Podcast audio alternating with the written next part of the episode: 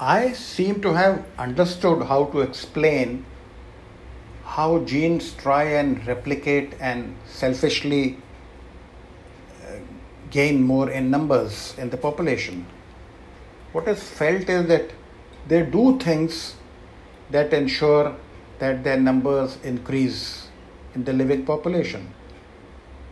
But uh, while it does happen that way, but that might be the wrong thing to wrong way to word it, because that provides that shows that they have a certain intelligence and a certain desire and a motivation to proliferate, which gives them consciousness and desire, which is wrong. It doesn't happen that way.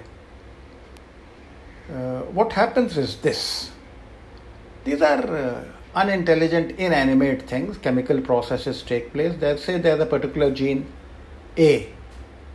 It does a lot of things, or rather, a lot of things happen. It interacts with a lot of things. But then it, it, interacts with something else, B gets produced, inter- interacts with something else, C gets produced. This is regardless of desire or motivation. But when B gets produced, it doesn't reproduce for some reason.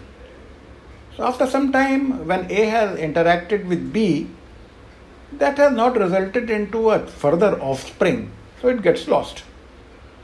It interacts with C, it interacts with something else in a certain way, and C gene is produced. That also, for some reason, I mean, it just, just dies out.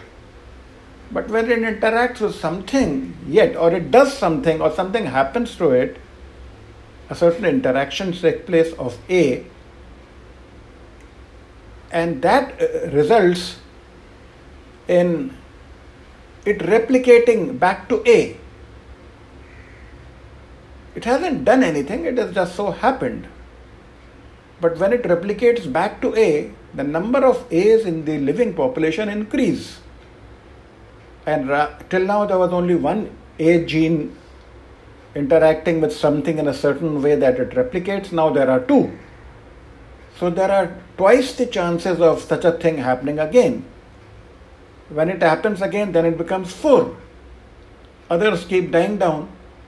So this thing recurs. It recurs not because of an intelligent design or a desire or motivation, but because a chemical process so takes place that uh, now there are more and more and more and more of it in the gene pool, and we describe it by saying, see, it is doing something to proliferate. It is interacting with a certain element in a way that it uh, proliferates. Whereas, while that is happening, but that is not intentional, that needs to be understood. And once that is understood, the whole process of evolution or the theory of the gene, the selfish gene, gets explained. I am Alok Asthana.